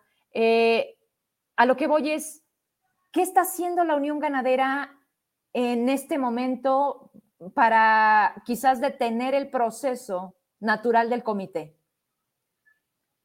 Pues prácticamente la Unión Ganadera fue la que alteró realmente todo el, todo el proceso. Ellos fueron los que alteraron el, proceso y es parte de lo que estamos ahorita tratando de retomarlo, tratando de, de rehabilitar el comité, porque eh, si realmente fue tomado, no hubo consenso, no hubo nada, todo fue, no sé, o sea, no fue apegado a derecho, no fue apegado a norma, no fue apegado a derecho, no había sanciones y este y por eso es que se está dando este este asunto tan penoso, de conflicto tan penoso que tenemos ahorita.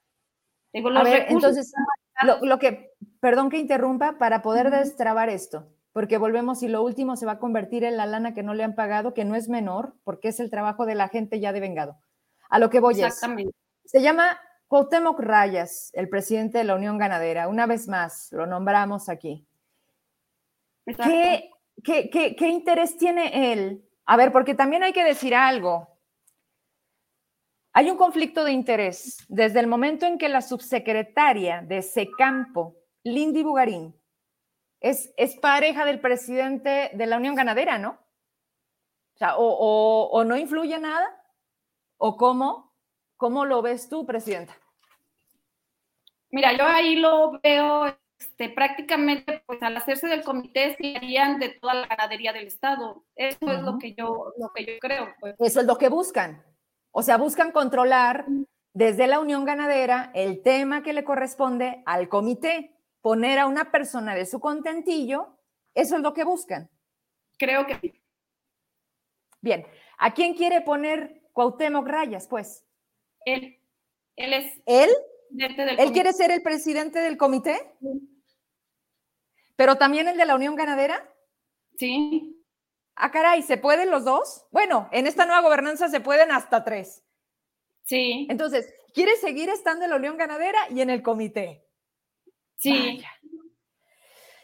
Ok, ya entendí. A ver, una pregunta más. Sé que hay un departamento que viene de Estados Unidos, mejor conocido como el USDA, el Departamento de Agricultura, que hace revisión de, eh, son revisiones periódicas. Cada que vienen, Elba, dos años, cada que vienen a Zacatecas ellos vienen cada vez que se les solicita y que ellos creen que realmente haya las condiciones y haya el avance para venir. O sea, no es que así como que vengan cada año, cada tres años. Ellos me van a decir, ¿sabes qué? Has tenido estos avances, podemos ir. Si nosotros no tenemos avances, ellos no le van a ver, o sea, ellos no van a gastar en venir si tú no has tenido ningún avance. Eso es... Eso es un hecho. ¿Cuándo fue la última vez que vinieron? Hace dos años estabas tú. Sí. Ok, ¿qué compromisos tuvieron por entregar? O sea, ¿qué te observaron que dijiste tú, lo vamos a mejorar, lo vamos a cambiar, lo vamos a implementar? En ese tiempo nos, nos este, observaron mucho lo que era la movilización y la falta de acciones. La falta de acciones este, hacia los productores que habían este, incurrido en algún, en algún delito o alguna mala movilización que pusiera en riesgo la sanidad o la, este, el estatus que tenía este, Zacatecas. Esa, eso fue lo que nos dejaron de tarea, lo hicimos, y este, pero nos faltaron recursos para poder este, terminar, para poder eh, concluir con todas la, las tareas que nos habían dejado y esa parte fue la que ya no pudimos concluir, este, por eso se nos retiró el estatus de, el estatus de USDA. Pero realmente antes en Azica, Zacatecas seguía teniendo una zona A y una zona B. Y ¿Qué significa eso? ¿Qué significa ser zona A o zona B? Zona A es una zona libre de tuberculosis. Okay. Teníamos una zona reconocida antes en Azica, este, libre de tuberculosis, que es la mayor parte del Estado. O ya no, o ya no tenemos ese reconocimiento. lo perdimos. No, todavía lo tenemos. Por parte de Senacica lo seguimos teniendo. Por parte de USDA ya no, lo perdimos. ¿Y hasta dónde es bueno tener el de la USDA? ¿O da lo mismo? Ese te permite exportar. El reconocimiento de USDA te permite exportar. ¿Y cómo estamos en exportación? Zacatecas hace un año que no exporta, perdió la exportación. ¿Por qué la perdimos? Porque hubo, porque, te digo, hubo desinterés en ese momento de gobierno del Estado, no le inyectaron el recurso que requería y se dejaron de hacer muchas, muchas acciones que en aquel tiempo USDA te había, te había este, eh, dejado de... En, este, en la primera fue un barrido estatal, un, compromiso del Estado de barrer todo el Estado en cinco años y el cual nunca se empezó ni nunca se le dio seguimiento. Ahí la ganadera tuvo una, un gran impacto porque este, realmente con ellos era con los que se iba a empezar el, el barrido. Pero estaban esperando a que llegara David Monreal, el del crédito ganadero. O sea, estoy entendiendo que cuando llega la nueva gobernanza se dejan de hacer las cosas y ahora el de la Unión Ganadera quiere también hacerse cargo del comité para tener el control a sus anchas, porque de alguna manera siento que el tema es político. Elba. Lo, politizaron, tristemente lo politizaron, porque no debió haber sido. Usted no es de ganaderos y para ganaderos. Exacto. Exactamente. Eh, no tienes aquí un año, además le conoces, te digo, leí la nota, eh, la, yo creo que hay que compartirla porque luego en las entrevistas que tengo creen que tienen ustedes un cargo y ya. O sea, toda tu vida te has dedicado a esto. Tú conoces del tema de, del ganado en el Estado, por algo estás al frente, pero sí me gustaría cerrar con esto porque acabas de darme datos que son sumamente relevantes. Estamos hablando de muchos aspectos y pareciera que al último se queda la solución del problema. Senacica tiene conocimiento y te dice, arréglate, anula la asamblea y hasta que se pongan de acuerdo, vamos a ver. ¿Es así? Sí. Ok.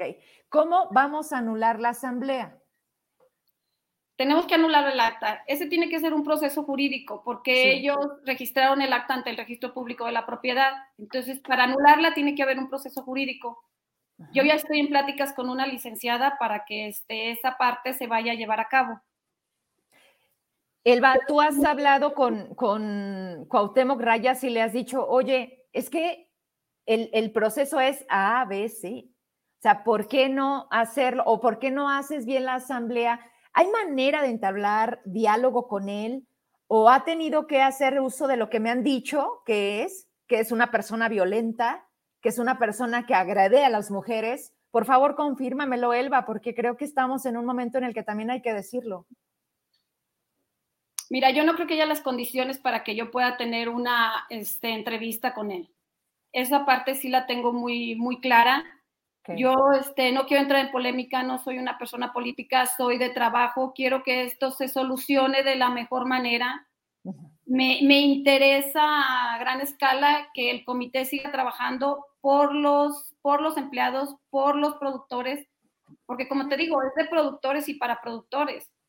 este, tiene una gran importancia en todo el estado, en todo el estado. Los productores le hemos trabajado mucho y como te decía, este, se han hecho esfuerzos titánicos por tener cada una de las certificaciones. Aparte, Verónica, estamos hablando de enfermedades zoonóticas.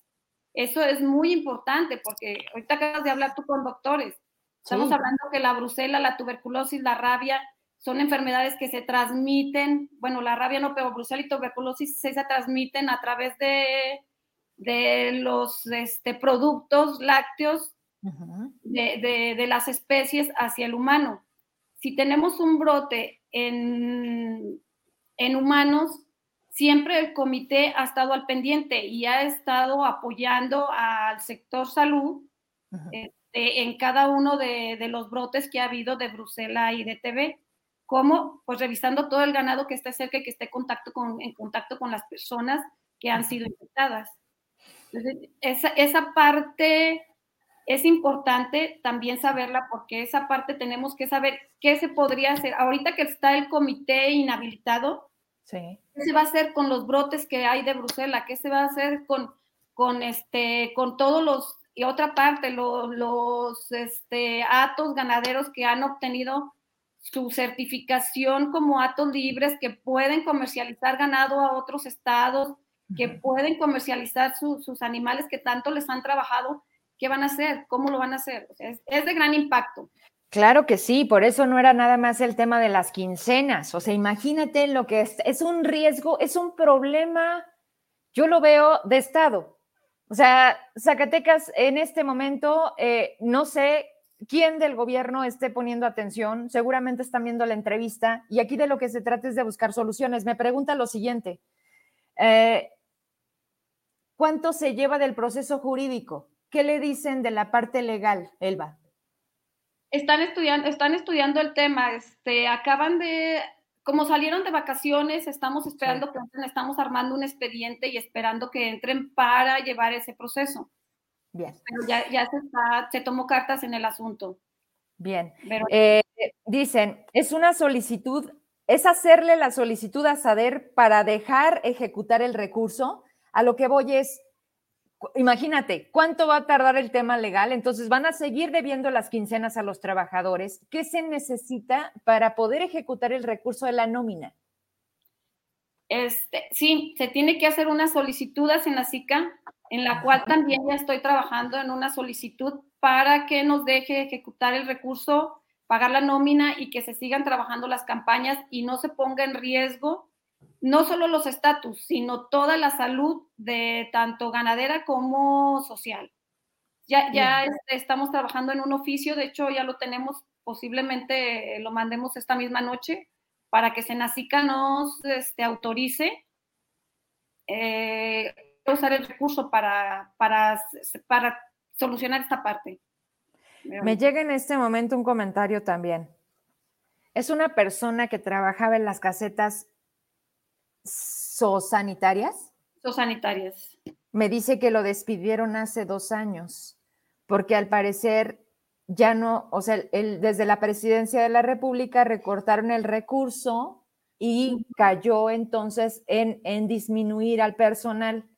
Sí. Me dice que, o sea, yo entiendo que este es un recurso federal, porque me dice, ya, hablé, ya le he pedido al gobernador que me regrese mi trabajo. Son dos cosas distintas, ¿no, Elba?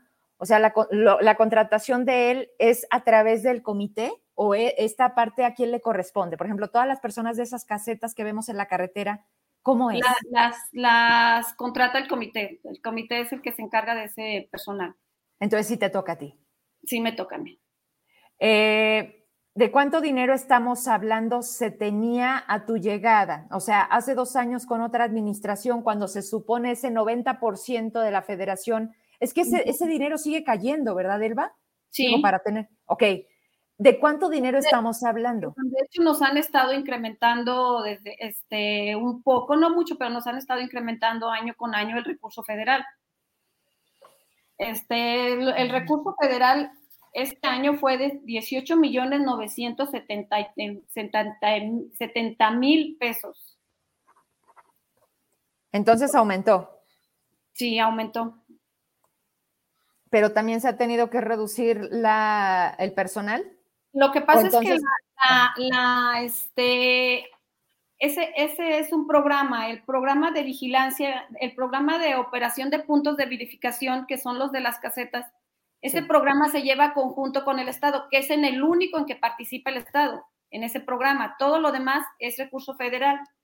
El único programa en el que participa es en, la operación de puntos de verificación, que son los de las casetas. Y ahí este, participa el 80% federal, digo el 50% federal, el 50% estatal. Al recortarse el recurso estatal, porque en otras administraciones el recurso estatal no era un 50%, sino era mayor, podíamos tener más personal y podíamos tener más casetas y podía haber más puntos de verificación. Esa parte este, fue también por la cual este, eh, al recortarse el recurso estatal, quitamos puntos de verificación y, por ende personal. se recortó personal y eso también afectó los compromisos que teníamos con USDA. ¿Cuánto dinero retiró el Estado del comité? ¿Cuánto dinero les dejó de dar? ¿Cuánto, de, cuánto les daba y cuánto está dando? El 50%. Retiró el 50%. ¿Cuánto está llegando? el último año de, Tello ya nos habían retirado ese 50%.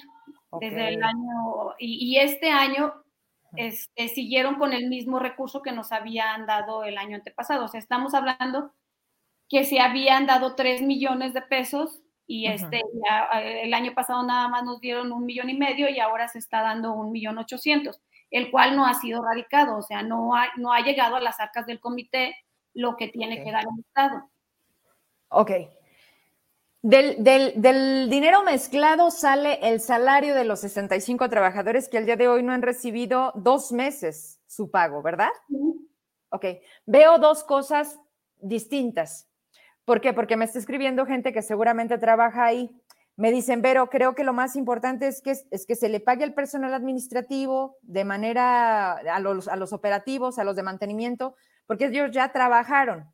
Hay otro comentario que dice, el comité es la única institución que realiza todas las pruebas sanitarias en campo. Deben de darle todas las atenciones por parte de las instituciones gubernamentales del sector pecuario, llámese Sader, Senacicas de Campo, y no lo hacen.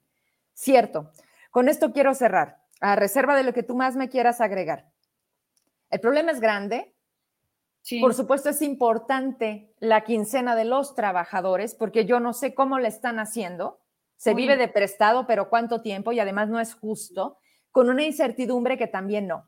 Si es un tema administrativo de mandar una carta y explicar los motivos por los cuales la asamblea no se logró llevar a cabo, pero ya tiene un proceso legal, podrá salir el recurso para la nómina y continuar con lo otro que también deberá de, acomodarse. Digo, porque tampoco se trata de, ah, sí, lo que ustedes quieran. Oye, pero está mal, no importa. El punto es liberar las quincenas. O sea, se pueden hacer las cosas por separado, pero a la vez. Estoy tratando de hacerlo, Verónica.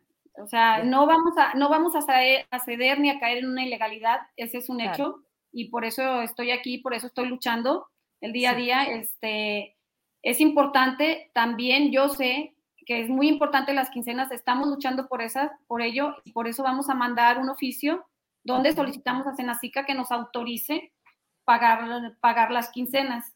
En cuanto ellos nos, nos, este, nos autoricen, estaríamos trabajando en eso para que se libere y se vuelva a trabajar. Lo de la asamblea sí va a llevar su proceso, tiene que llevar un proceso tal cual, se retoma y se vuelve a convocar y se vuelve a llevar a cabo una asamblea pegada a derecho y a la esa es mi intención.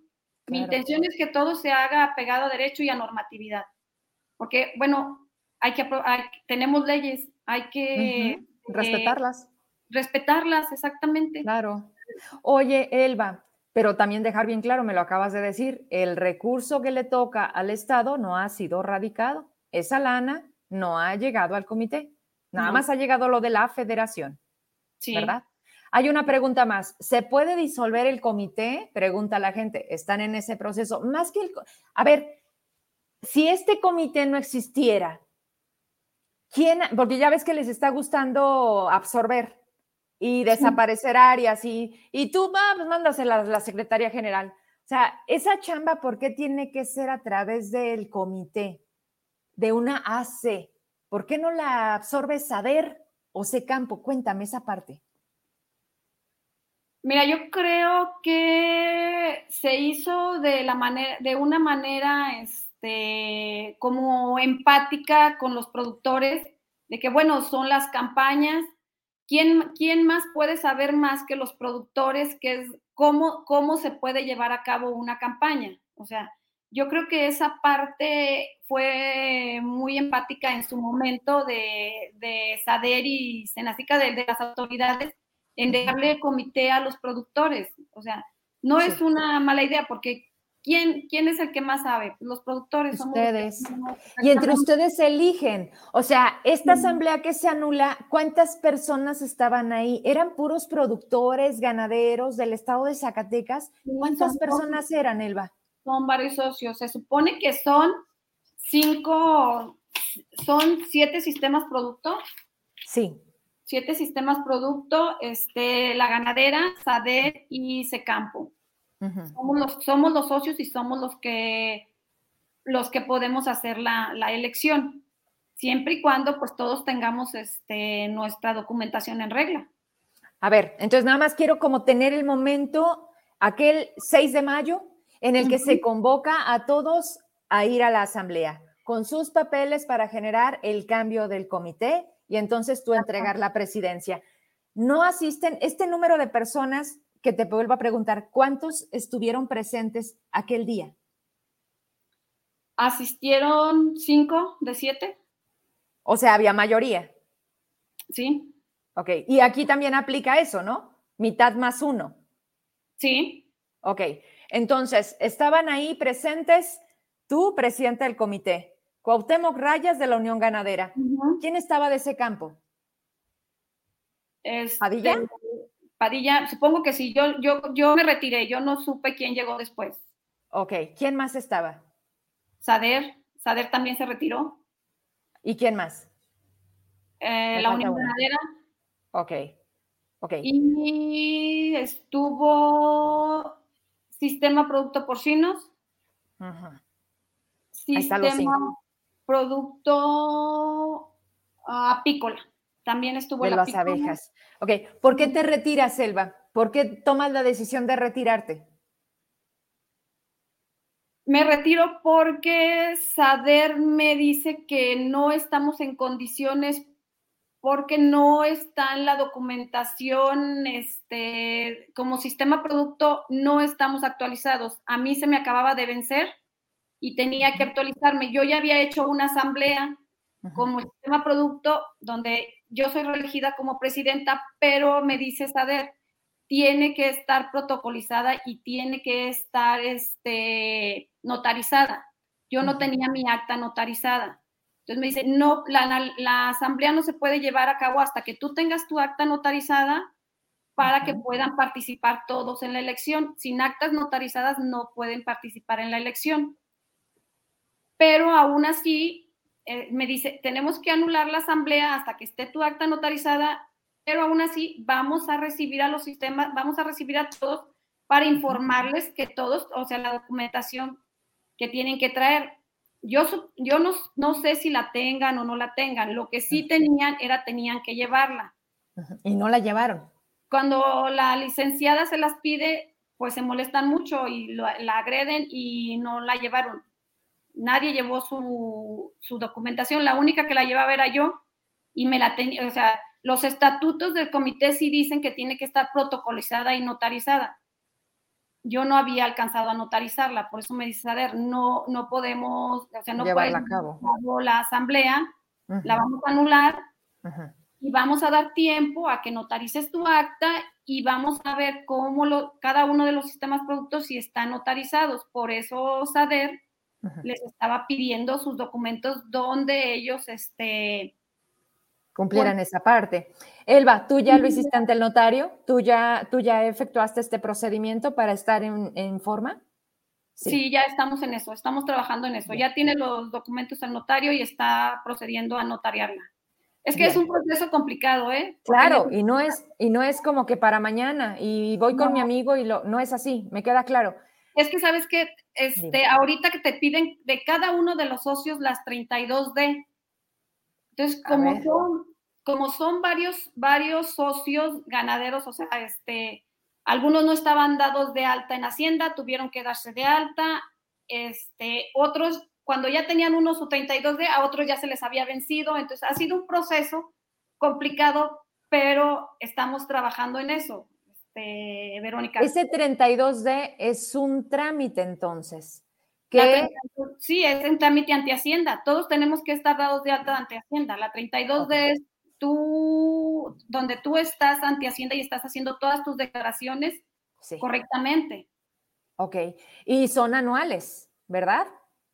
Algunas semestrales y otras anuales, pero aquí tú lo, pides y tiene una vigencia de un mes. Ah, caray. O sea, se tiene que hacer exprofeso casi, casi para la asamblea, porque si no, también se nos expira, entiendo. Es un, sí. Vaya, vaya. Vaya, que me estás haciendo conocer el universo que tienen ahí, ¿eh? La verdad es que hay muchas cosas.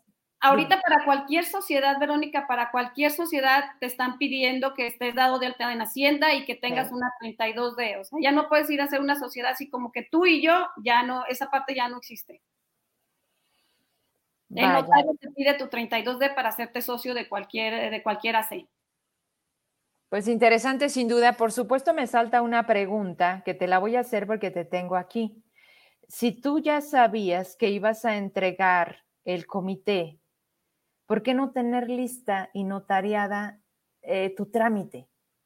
¿Tú, ¿Tú, ya veías venir algo? ¿Tú, por qué? Mm, yo, este, yo no, no, pensé, Verónica, no pensé que para notariarla me iban a pedir la 32D de todos los socios.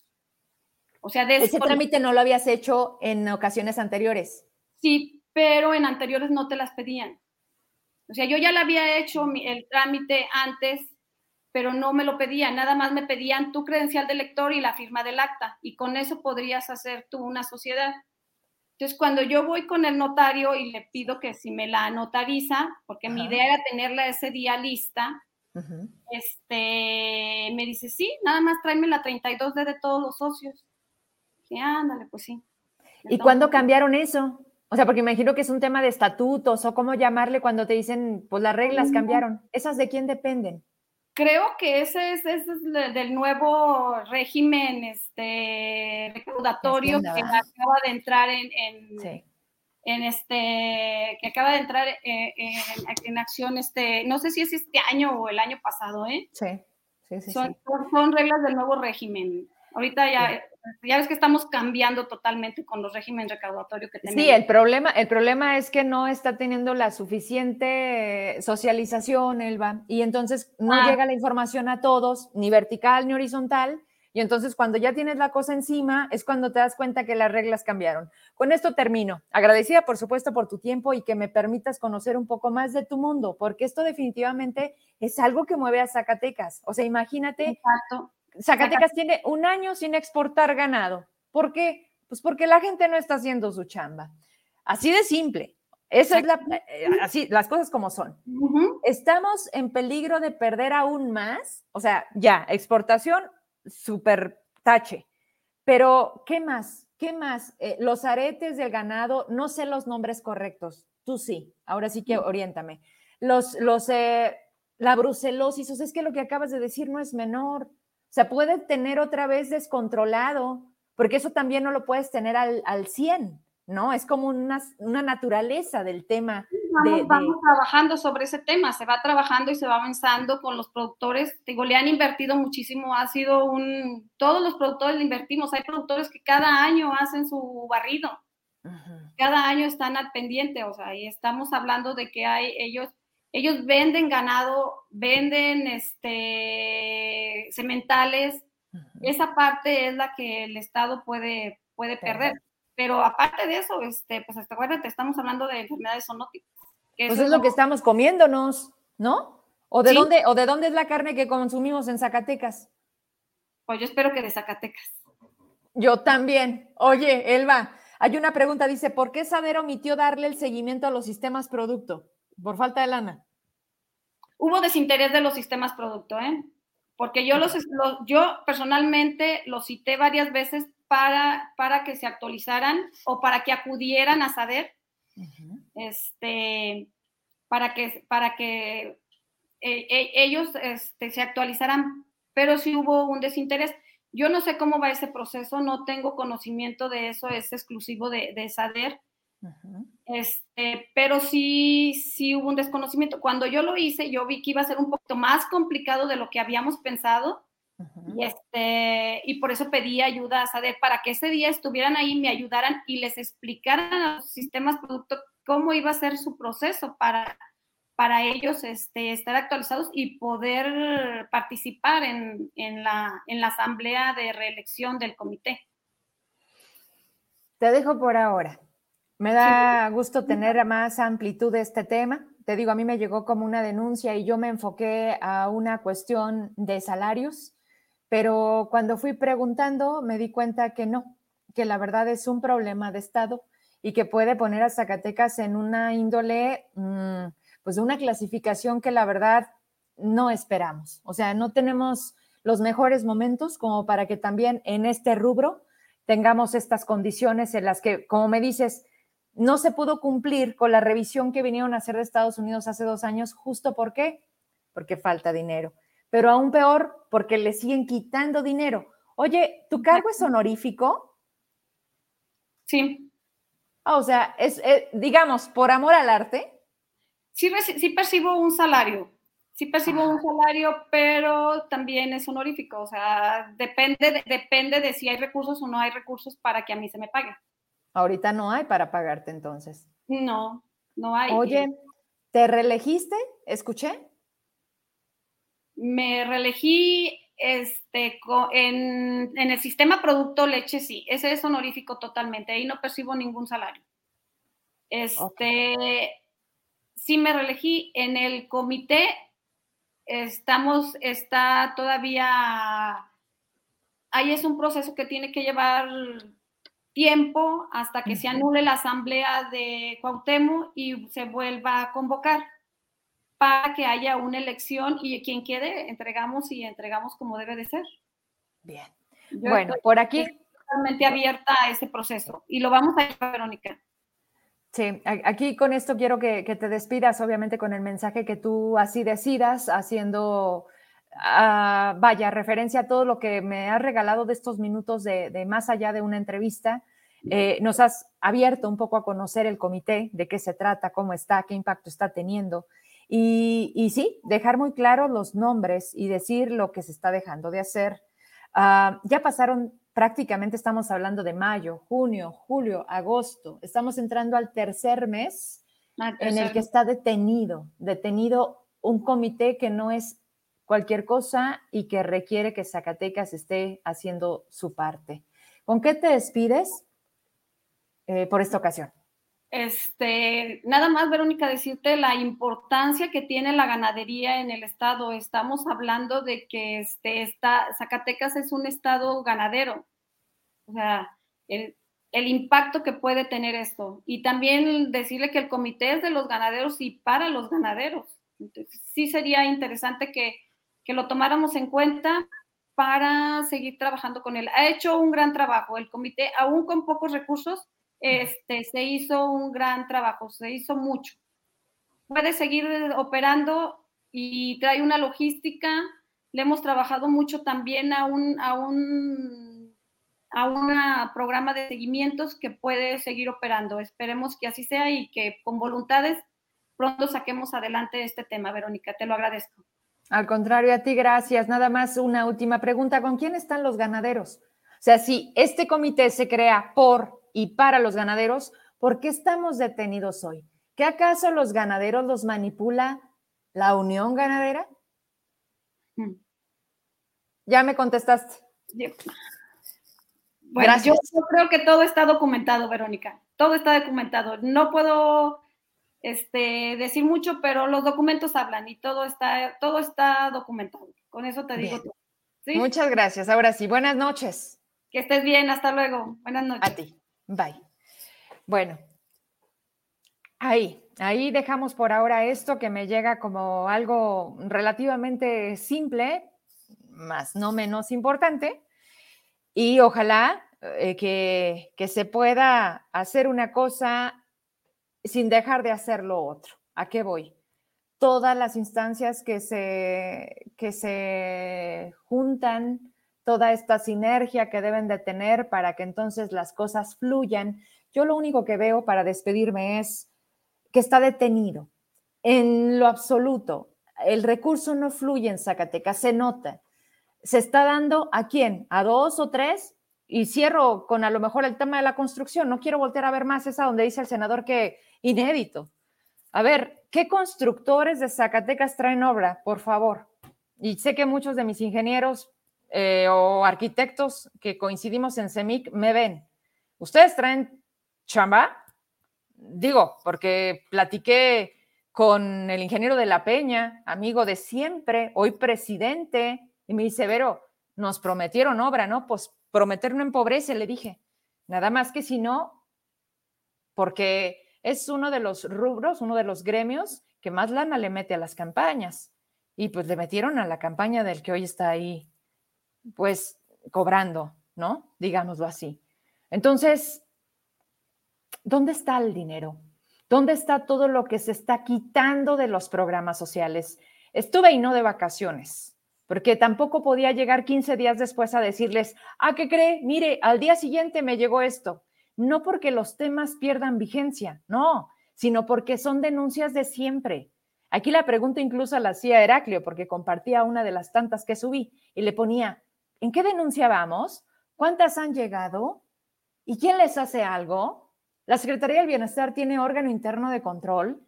¿Quién les atora las manos? Y más cuando la gente adulta mayor me dice, oye, Vero, me deben cuatro meses, me deben bimestres de apoyos y nada más cuando vamos no me dan retroactivo, me dan el corriente. Perdón, ¿dónde está esa lana? ¿Quién se la está quedando? ¿Para qué la están usando? Porque este Zacatecas hoy no se mueve en lo absoluto, lo repito. Y creo que a un año de esta, llámele como quiera, eh, pero menos nueva gobernanza, entendí, al menos yo, no sé usted, algo. Funcionan a la inversa. Cuando le dices, que renuncie Nacho, el del Istesac, porque están haciendo las cosas mal. Que renuncie Pinedo porque tiene tres plazas y sigue firmando como secretario del sindicato, pero también como el secretario de los servicios de salud. Y no puede ser juez y parte. No lo digo yo, lo dice lo que está establecido. ¿Por qué carajos hoy como nunca se quieren pasar las leyes por el arco del triunfo? Vemos el fin de semana una letrina política era, era, y me dicen, oye, y, no se te olvide, no, no, no se me olvidan los audios de Alito, ¿eh? A mí no. Ya para donde volteemos. Llámese PAN, PRI, Morena, todos son lo mismo. Unos más que otros. Pero el presidente y Mario Delgado dijeron, hubo 11 incidencias. ¿En cada casilla? ¿O cómo? Porque aquí al menos en Zacatecas documentamos, ah, toda la estructura del gobierno metida. Sí, pero a la perfección. O sea, este cuate que es Saúl Cordero, Humberto de la Torre, o sea, las piezas acomodaditas, el de tránsito para mover el acarreo de los camiones. Tenían prohibido subir a otros que no fueran los sindicados.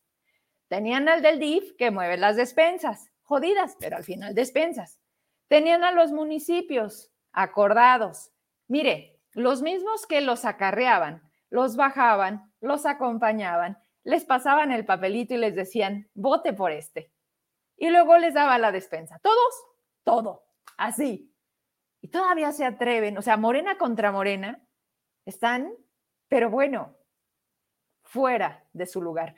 Voy a invitar a ver si acepta Omar Carrera, que decía que la legalidad, la transparencia. Eso es Morena. No robar, no mentir y no traicionar al pueblo, como también dice el oso Medina. Y dicen, oye, no los vi, ¿eh? No los vi declarando nada. Ni Arteaga, ¿cómo les dicen? Los, los históricos. ¿Dónde están? Qué raro, ¿verdad? Pero en fin, esto es hoy la nueva gobernanza, así se hacen llamar, y lo que les decía, pues hay que decir las cosas al revés. Ya no hay que decirles que los corran, hay que decirles no déjelos. No sé, algo tenemos que implementar, porque la estrategia después de un año de mostrar, de evidenciar con todo el cochinero que tienen y doctorado en valemadrismo. Y con la rechifla, con la rayada de madre, con el sonido que se escuchó en el Marcelino, queda más que claro. Con eso me despido. Que así está hoy Zacatecas a solo 10 meses. Venga, senador, le invitamos a un partido para ver a usted que le aplauden o también le chiflan. Al bebito, fiu, fiu. Vámonos pues. Gracias, buenas noches, hasta mañana.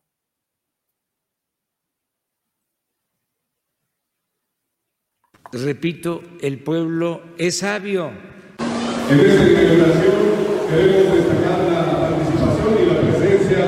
la participación y la presencia del licenciado David Gómez Ávila, gobernador